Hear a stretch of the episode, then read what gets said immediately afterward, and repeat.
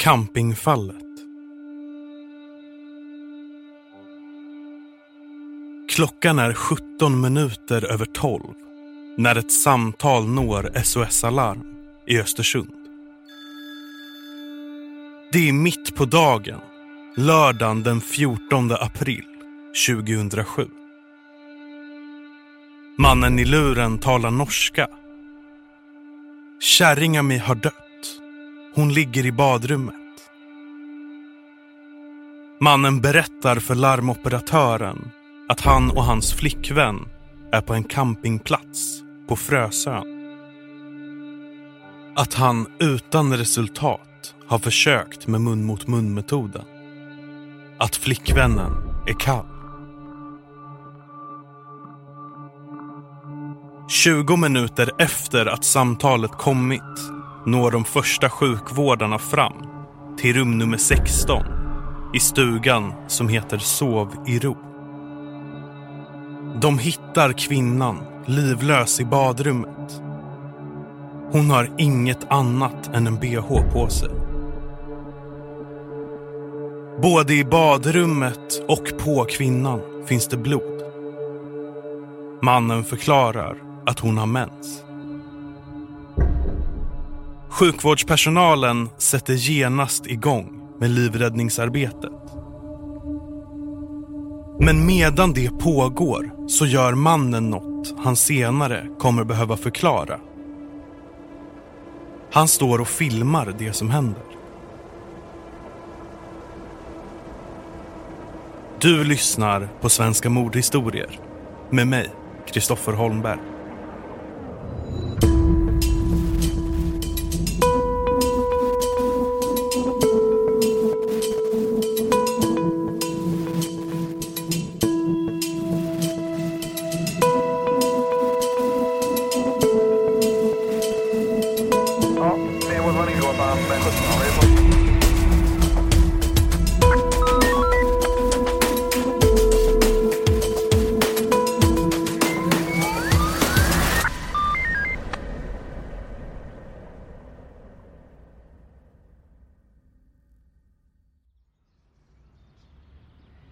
Östersund är ett jämtländskt samhälle vid Storsjöns strandkant. Omkring två timmars bilfärd från norska gränsen. Närheten till natur och friluftsliv kombinerat med shopping och restauranger har gjort Östersund till ett populärt turistmål, särskilt bland norrmän.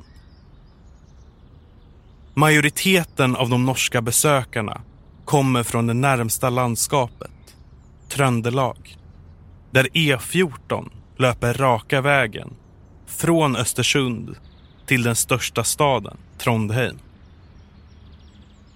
Och från just Trøndelag kommer de båda personerna den här berättelsen ska kretsa kring.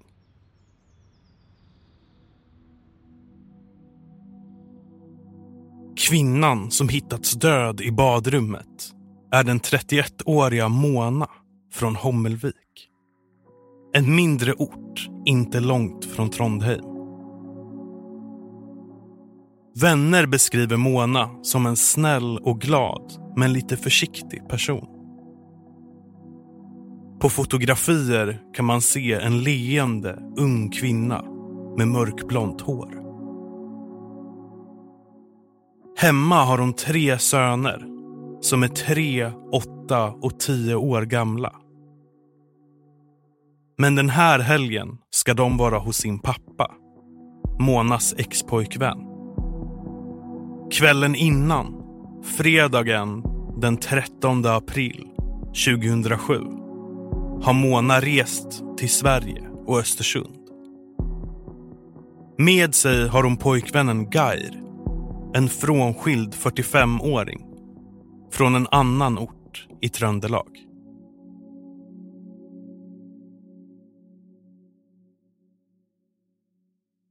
Geir ska senare säga att relationen var fin. Att paret var förälskade. Också Monas mamma berättar i förhör att hon först tycker mycket om sin dotters nya pojkvän Geir. Det har varit stökigt med Monas ex och nu verkar hon ha träffat en man hon är lycklig med. Geir kommer bra överens med barnen och är överlag en trevlig typ. Men det finns saker som sticker ut. Monas styvpappa vittnar om att Mona på ett släktkalas i början av mars berättar att hennes nya pojkvän Geir är synsk. Han kan se sånt som kommer hända i framtiden. Geir, som följt med på kalaset, förutspår att Monas familj kommer att uppleva en stor tragedi den tolfte april samma år. Han berättar att han inte kan säga vad det är som kommer hända, men att de kommer bli väldigt ledsna. Mona berättar om vad som sagts för sin mamma, som tänker att det måste handla om en äldre släkting som är gammal och sjuk. För sin bror berättar Mona om en annan av Geirs spårdomar. Han ska ha sagt att hon kommer att dö, ung, av en sjukdom. Den tolfte april kommer och går utan någon tragedi. Och fredagen den trettonde april reser paret till Östersund.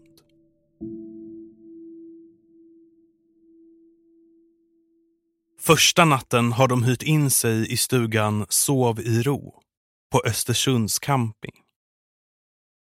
En ljusgrå stuga med vita knutar som rymmer fem lägenheter. På lördagen ska de bo på ett hotell i samma stad. Med sig i bilen har paret cider, päronlikör och ett par ringar. Den här helgen ska de nämligen förlova sig.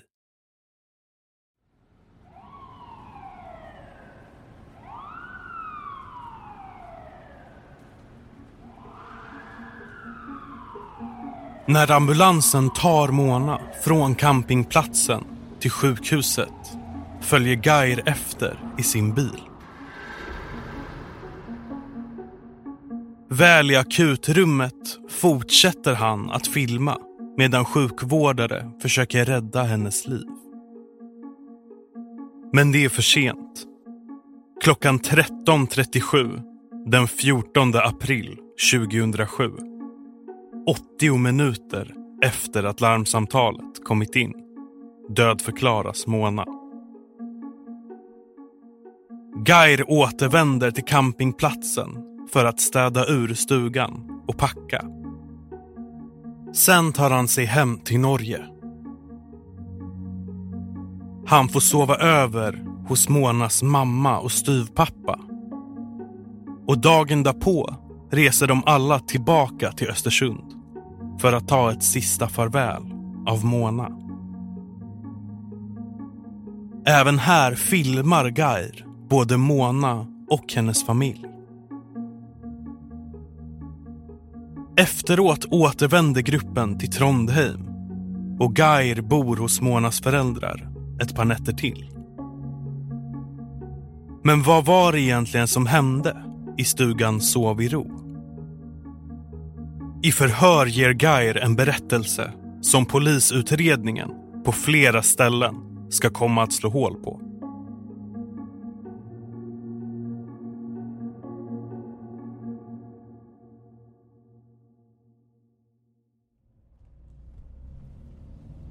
Geir berättar att när han och Mona lämnar Norge på fredagen mår de båda dåligt och har huvudvärk.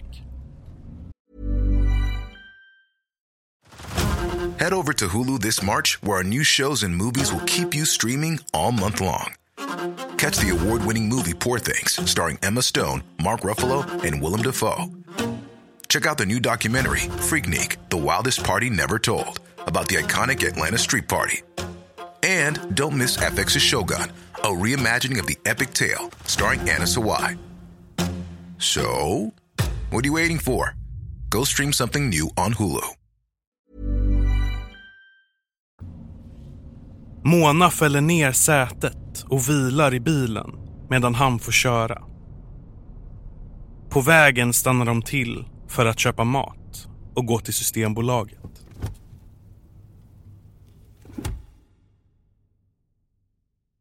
Väl framme på campingen tar de en promenad tillsammans, lagar middag och spelar kort. De dricker lite alkohol också, men Geir berättar att det blir en tidig kväll för de båda. När Geir vaknar morgonen därpå har hans huvudvärk inte gått över. Och han bestämmer sig för att gå ut och ta en promenad. Han vill minnas att Mona ligger i sängen bredvid honom och att hon undrar vart han ska. Men när han mellan en halvtimme och en timme senare kommer tillbaka är hon inte kvar. Han ropar på henne och hittar henne snart livlös i badrummet. Geir tänker att hon måste ha slagit i huvudet i handfatet. Han sätter genast igång med livräddning. Och vid ett tillfälle vaknar Mona till och pratar med honom. Jag tror jag dör, ska hon ha sagt. Efter ungefär en halvtimme avbryter han sina försök och ger sig av för att få tag i räddningstjänsten. Men eftersom han inte kan numret så frågar han en granne. Grannen ger Geir fel nummer och därför måste han ta bilen till campingens reception för att få det rätta. I telefon råkar han sen uppge fel campingplats till räddningstjänsten. Men efter ungefär tjugo minuter är de på plats. Det är då Geir börjar filma. I förhör förklarar han det med att han tänkte att det kunde vara intressant för Mona att se ifall hon vaknar upp igen. Sjukvårdspersonalen som jobbar med Mona vittnar om att flera saker ger dem en känsla av att något inte riktigt stämmer. När Mona kommer in till sjukhuset är hennes kroppstemperatur låg för någon som precis skulle ha dött. Hon blöder också mer än någon som har mens vanligtvis gör. En sjukvårdare tänker att hon aldrig stött på en kvinna som tar på sig B H:n innan hon tar på sig trosorna.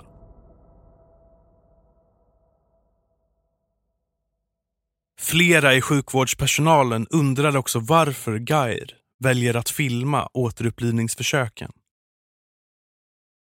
Två gånger ringer de till polisen. De misstänker att det är något som inte står rätt till.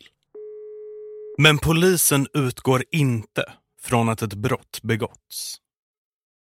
I stugan där Mona hittas död görs därför till en början ingen brottsplatsundersökning. Stugan spärras inte heller av utan städas rent av campingens personal. Bevisningen som finns kvar är därför huvudsakligen filminspelningar gjorda av polis på plats. Och några blodspår. När sjukvårdare når stugan på lördagen ligger en blodig binda på köksbordet. Men eftersom Mona ska ha haft sin menstruation och man inte misstänker brott så beslagtas den aldrig. Under eftermiddagen och kvällen gör polisen korta förhör med campingpersonal och parets stuggrannar. En kvinna som hyrt en stuglägenhet nära Mona och Geir berättar att hon sitter ute på altanen när Geir kommer gåendes med en mobiltelefon i handen. Han ber om numret till polisen men förklarar inte varför. Kvinnans man kommer ut från stugan och säger åt honom att ringa ett ett två. Geir får alltså enligt dem inte fel larmnummer, som han senare sa i förhör. Han går tillbaka till sin stuga och paret ser inget mer innan ambulansen kommer. Men kvinnan tycker att hon hör ett stönande genom den öppna dörren. Paret tycker inte att Geir verkar stressad eller upprörd, och han går i vanlig takt. Det här förklarar Geir senare, dels med att han var i chock, dels med att han var trött och sliten. Ett annat par som hyrde lägenhet i samma stuga som Mona och Geir vittnar om att de varken hörde eller såg någonting konstigt, men att deras hund väckte dem med ett högt skall mitt i natten. På måndagen, två dagar efter att Mona hittas död, gör campingens vaktmästare en skrämmande upptäckt. När han städar stugan märker han att en av madrasserna är upp och nervänd. När han vänder tillbaka den ser han en stor, mörk blodfläck. Det finns blod på flera andra ställen i stugan, och vaktmästaren tar ett foto på madrassen. Men polisen har sagt att de är klara med stugan och att den kan städas, så han utgår ifrån att de redan sett den blodiga madrassen. Därför slängs nu en viktig del av bevismaterialet. Blodet går aldrig att analysera, och det blir omöjligt att säga säkert hur mycket blod det rörde sig om, eller om det tillhörde Mona. Ungefär samtidigt som vaktmästaren hittar madrassen åker Geir ifrån Monas föräldrar, där han har sovit de senaste nätterna. Nu börjar föräldrarna fundera över Geirs beteende under tiden han bott hos dem. Han har uppfört sig märkligt. Bland annat har han försökt visa sina filmer på sjukvårdarnas försök att återuppliva Mona. Paret vet också någonting som polisen i Östersund inte vet om. Att Geir den åttonde april, bara fem dagar innan resan till Östersund, har blivit villkorligt frigiven från norskt fängelse.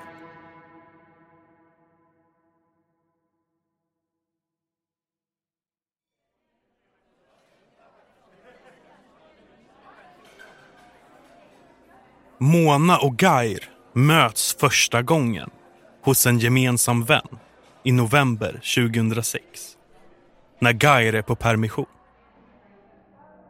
De fattar genast tycke för varandra och inleder en relation. Mona besöker honom i fängelset, och han träffar henne när han har möjlighet. Paret går på fester med Monas vänner och firar jul ihop med hennes familj. Monas föräldrar tror att Geir bor hos en vän och jobbar inom vård och omsorg. Men i början av mars tjugohundrasju kommer det fram att han i själva verket sitter på en anstalt i Trondheimstrakten. Där har han suttit dömd för att ha drogat sin exfru och skurit henne i underlivet med en tapetkniv. Alltså en liten kniv med ett utskjutbart rakblad. Exfrun blev så pass skadad att hon nästan dog och fick genomgå flera operationer. När föräldrarna kräver att få veta vad som hänt berättar Geir för dem att allt var en hemsk olycka. En olycka som ägde rum tjugohundratre under vad man i Norge kallar för en hyttetur. Alltså ett besök till en liten stuga på landet. Geir berättade att han bara skulle hjälpa sin exfru med ett mindre kirurgiskt ingrepp men att någonting gick fel. Efter att han av misstag skadat exfrun så ska han i fyrtiofem minuter ha försökt väcka henne. Själv kunde han inte ringa på hjälp. Han hade nämligen ingen mobiltäckning, förklarar han. När han väl lyckats kontakta räddningstjänsten hade det tagit lång tid för ambulansen att komma till dalen där stugan låg, eftersom de först råkat åka till fel dal. När Geir nu en månad senare berättar om vad som hänt Mona tycker föräldrarna att händelseförloppens likheter är skrämmande. De beslutar sig för att kontakta svensk polis och dela med sig av vad de vet. Med den nya informationen fattar polisen nu misstankar mot Geir. Det görs en rättsmedicinsk undersökning som visar att Mona har en mix av flera starka läkemedel i kroppen. Bland annat opiaten Codin, som Geir hade recept på mot nacksmärtor. Rättsläkaren kommer också fram till att Mona inte hade mens när hon dog. Däremot har hon skador i underlivet. Fem dagar efter Monas död grips Geir av norsk polis. Men det är bara början på ett rättsligt efterspel som ska komma att få många turer och pågå i mer än fyra år.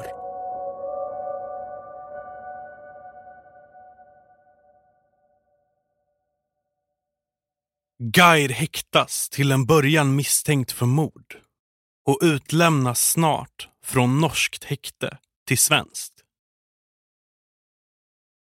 Totalt sitter han frihetsberövad i strax över ett år och sätts på fri fot i maj tjugohundraåtta efter att hans advokat kunnat visa upp ett medicinskt utlåtande som säger att varken mediciner eller skadan med säkerhet kan ha legat bakom Monas död. Därefter ska det dröja nästan två år till rättegång. Dels beror det på byråkrati mellan Sverige och Norge. Ett tag är det tal om att norsk polis ska ta över fallet, men så blir det aldrig. En annan anledning till att det dröjer är att Geir vägrar komma tillbaka till Sverige för att delta i en mordrättegång. Och han har de norska myndigheterna på sin sida. De tänker inte lämna ut honom till Sverige så länge mord är rubriceringen.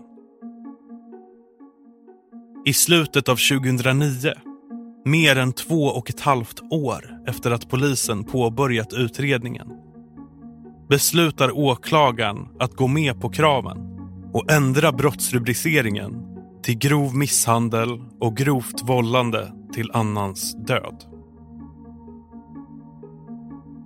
I väntan på rättegången talar Geir ut i media. Den norska tidningen Dagbladet fotograferar i oktober tjugohundranio honom vid Monas grav. En plats han har besöksförbud från. Det grips han senare för i Norge. Under utredningens gång kommer Geir att ändra delar av sin berättelse. Han tar exempelvis tillbaka att Mona ska ha vaknat och sagt att hon dör. Men hela tiden står han fast vid att han är helt oskyldig. Kanske dog Mona av plötsligt hjärtstillestånd.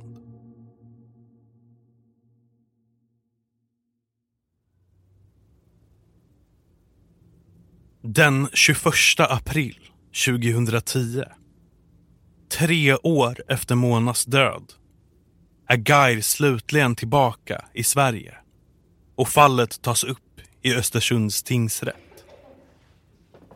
Åklagarens teori är att Geir antingen har lurat eller tvingat Mona att ta de mediciner man hittat i hennes system. För att sen skada henne bland annat i underlivet. Han menar att Geir ska hållas ansvarig för att Mona sen ska ha dött av sina skador genom att inte omedelbart kalla på hjälp. Men han ska få svårigheter att bevisa sin tes. I tingsrättens dom kallar man polisutredningen för bristfällig och anmärker på hur pass lite faktiska bevis det finns att gå på. Det finns inget som direkt knyter Geir till Monas död. Varken vittnen eller fysiska spår. Det blod som fanns i sängen och madrassen hann aldrig testas innan de förstördes. Även den blodiga binda som låg ovanpå köksbordet hade varit värdefull bevisning om den funnits kvar. Därför måste domen utgå ifrån så kallad eliminationsbevisning. Det vill säga att man måste kunna utesluta alla andra tänkbara scenarion än det åklagaren menar har hänt. Det man har att gå på är till största delen indicier. Alltså händelser och omständigheter som pekar mot ett visst händelseförlopp.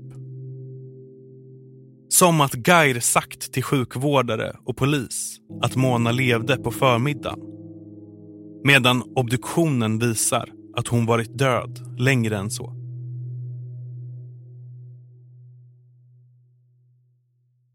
Att Geir tidigare är dömd för att ha skurit en kvinna i underlivet. Och att Mona har liknande skador som han inte kan förklara är besvärande för Geir. Likaså att det inte finns några vittnesmål som stärker hans berättelse om att han skulle ha fått fel telefonnummer av grannarna. Tvärtom förnekar ju grannarna att det skulle ha hänt. Polisen har sökt igenom Geirs bil. Och här har de hittat och beslagtagit tapetknivar. Geir uppger att de har han använt för att rensa fisk. Uppgifterna om Monas hälsotillstånd går också isär. Varför skulle en frisk kvinna ta en stor mängd starka läkemedel på eget bevåg? Mona har inte någon känd missbruksproblematik. Familj och släktingar till Mona påpekar dessutom att hon var frisk och kan inte se varför hon skulle behöva medicin vid tidpunkten för resan. En vän däremot vittnar om att Mona sagt att hon var sliten. Och det finns journaler som visar att hon sökt läkarvård under tjugohundrasex och tjugohundrasju. Och Geir säger att hon mådde dåligt både innan och under resan till Östersund. Att Geir valde att filma försöken att rädda Monas liv medge rätten är egendomligt. Men det går inte att knyta till att han skulle vara skyldig. Man kan dessutom inte hitta ett tydligt motiv. Varför skulle han mörda den kvinna han är på förlovningsresa med? Flera vittnar om att Mona och Geir verkade både förälskade och lyckliga. Inte minst Geir själv. Rättens slutsats blir att det inte går att bevisa att Geir skulle ha förgiftat Mona. Det går överhuvudtaget inte att säga med säkerhet hur, varför och hur mycket mediciner hon tog, eftersom det dröjde så pass länge innan man undersökte kroppen. Det går inte heller att bevisa att han är skyldig till Monas död på något annat sätt. Obduktionen har visat att hon dog mellan tolv på natten och sex på morgonen. Och hon hade alltså varit död i minst sex timmar innan det första samtalet kom in till S O S. Men det går inte att säga att hennes liv hade gått att rädda om samtalet kom tidigare. Därför kan Geir inte heller dömas för att ha låtit Mona dö utan att göra någonting för att hjälpa henne. Överhuvudtaget ser tingsrätten flera andra händelseförlopp än det åtalet kommit med som möjliga. Men även om tingsrätten inte är säkra på att Geir mördat eller medvetet låtit Mona dö, ses det som ställt utom rimligt tvivel att det är Geir som skadat Mona i underlivet. Man säger att det inte går att utesluta att hon kan ha varit med på noterna. Ingen utom Geir och Mona vet exakt vad som hände i stugan den där natten. Men tingsrätten menar att skadorna måste ha varit så pass smärtsamma att hennes samtycke, om hon gett något sånt, inte var relevant. Därför döms Geir för grov misshandel till fängelse i ett år och sex månader. Domen överklagas, både av Monas familj och av Geir. I augusti tjugohundratio, några månader efter att domen fallit i tingsrätten, grips Geir återigen. Den här gången i Norge. Han anklagas för att ha tagit ut en sovande kvinnas hormonspiral och tagit utlämnande bilder på henne. Det här ska ha hänt under hösten tjugohundranio, medan han fortfarande väntade på rättegången i Sverige. Utredningen av händelsen med spiralen lades ner, men han döms till böter för fotografierna. I juni tjugohundraelva går Monas fall till hovrätten, som i stora delar går på tingsrättens linje. De anser också att det inte går att vara säker på att läkemedlen var det som dödade Mona. Däremot menar hovrätten att Monas skador var både så precis utförda och så pass smärtsamma att de hade varit omöjliga att göra på en person vid medvetande. En vaken person hade gjort motstånd. Man kommer alltså till slutsatsen att Mona måste ha varit påverkad av så pass starka läkemedel att hon varit helt försvarslös. Därför skärper hovrätten tingsrättens dom. Och Geir döms för grov misshandel till tre år och fyra månaders fängelse. Återigen ogillas åtalet om vållande till annans död. Och eftersom Monas anhöriga skadeståndsyrkan utgick från att Geir var skyldig till Monas död, går de nu utan ersättning.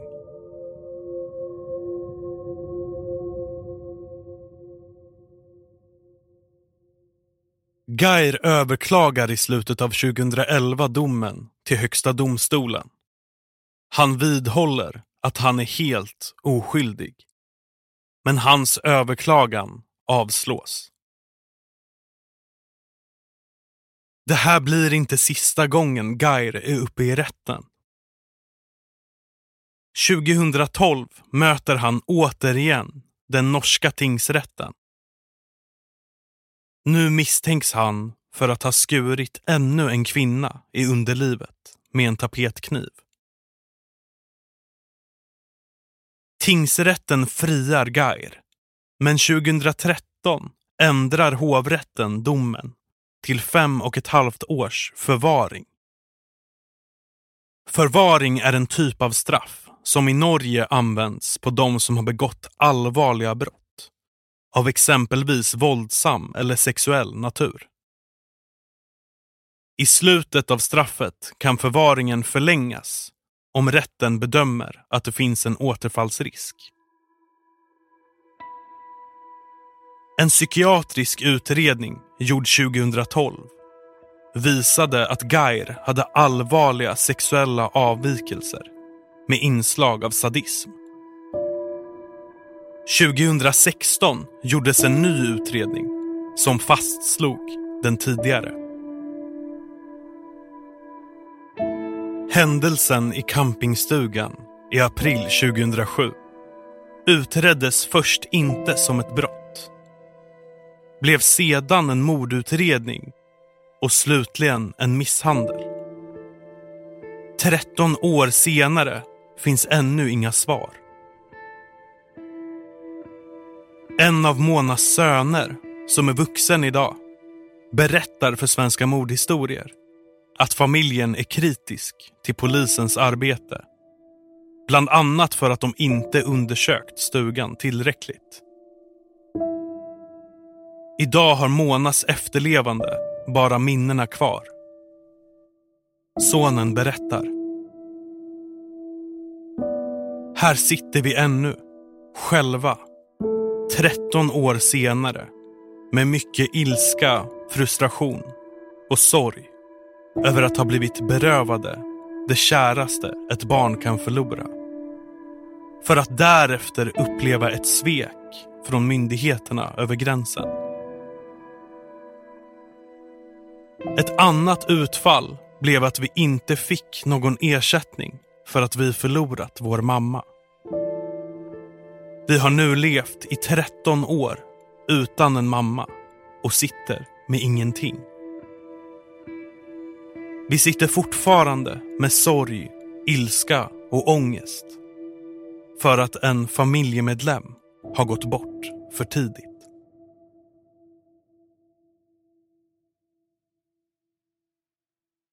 Du har lyssnat på Svenska Mordhistorier med mig, Christopher Holmberg. Manusförfattare är Saga Wadensjö. Alla namn i det här avsnittet är fingerade.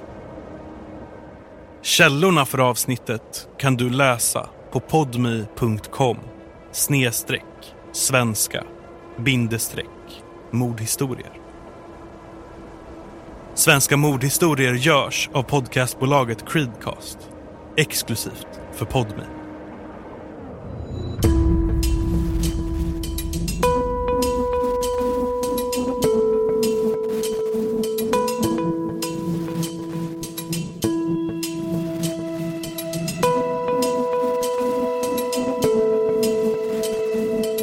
Ja, det var vad ni gråter om sjutton.